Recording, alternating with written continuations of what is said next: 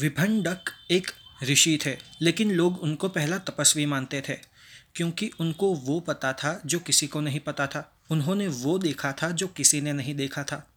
उनको पता चला कि जो हम खाना खाते हैं, वो रस में परिवर्तित होता है। फिर खून में, फिर मांस में, फिर नस में, फिर हड्डी में, फिर ग्रंथि में, और ग्रंथि से वीर्य बनता है।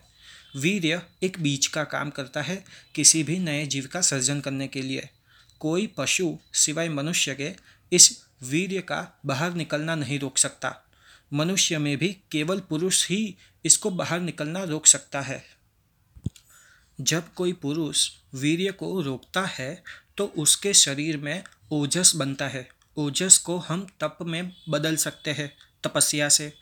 तप मस्तिष्क की ज्वाला होती है, जो व्यायाम और ध्यान लगाने से बढ़ती है। तप से सिद्धि प्राप्त होती है।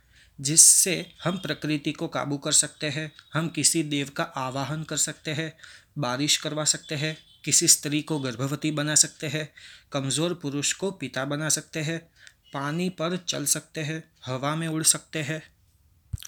विभंडक तपस्या से सिद्धि तक पहुँच गया था, जिससे वो प्रकृति को बदल सकता था।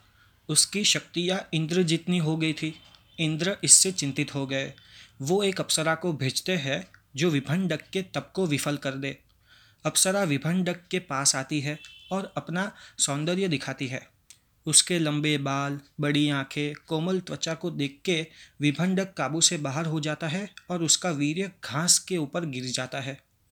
घास हिरनी खाती है और हिरनी गर्भवती बनती है।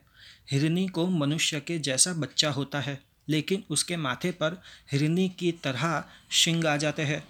विभंडक उस बच्चे का नाम ऋष्य श्रृंग रखते हैं। विभंडक इस बच्चे को अपनी विफलता का फल मानते हैं कि कैसे वो तपस्या के बीच काबू से बाहर होकर सिद्धि को खो देते हैं।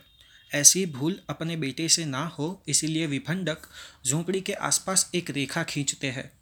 इस रेखा के अंदर कोई भी स्त्री अपने पाँव रखेगी तो वो भस्म हो जाएगी। कोई हंसनी, हिरनी, शेरनी, मोरनी या फिर कोई भी स्त्री इसके अंदर नहीं आ सकती। कोई फूल तक उस रेखा के अंदर अपनी सुगंध नहीं फैला पाता। ऋषि श्रृंग ने बड़े होने तक किसी भी स्त्री को देखा नहीं था। उसे ये तक पता नहीं था कि स्त्री होती क्या है। वो अपने पिता की तरह तप करने में लग जाता है। तप की शक्ति धीरे धीरे बढ़ने लगती है। इंद्र चिंतित हो जाते हैं। वो पिछली बार की तरह अप्सरा को भेज भी नहीं सकते उस रेखा की वजह से। वो उस झोंपड़ी के नज़दीक जो राज्य है, अंग, वहाँ बारिश नहीं करते, जिससे वहाँ के लोग इसका कुछ रास्ता निकाल सके। राज्य के लोग सूखे का कारण किसी अखंड तप को मानते हैं। उनको ऋषि श्रृंग के बारे में पता चलता है। लेकिन अंगराज रोमपद करे भी तो क्या? वो भी मजबूर थे। कोई भला ऋषि की तपस्या को भंग करने के लिए अपनी बहू, बेटी, पत्नी, नौकर, दासी को उस रेखा के पार नहीं जाने देता।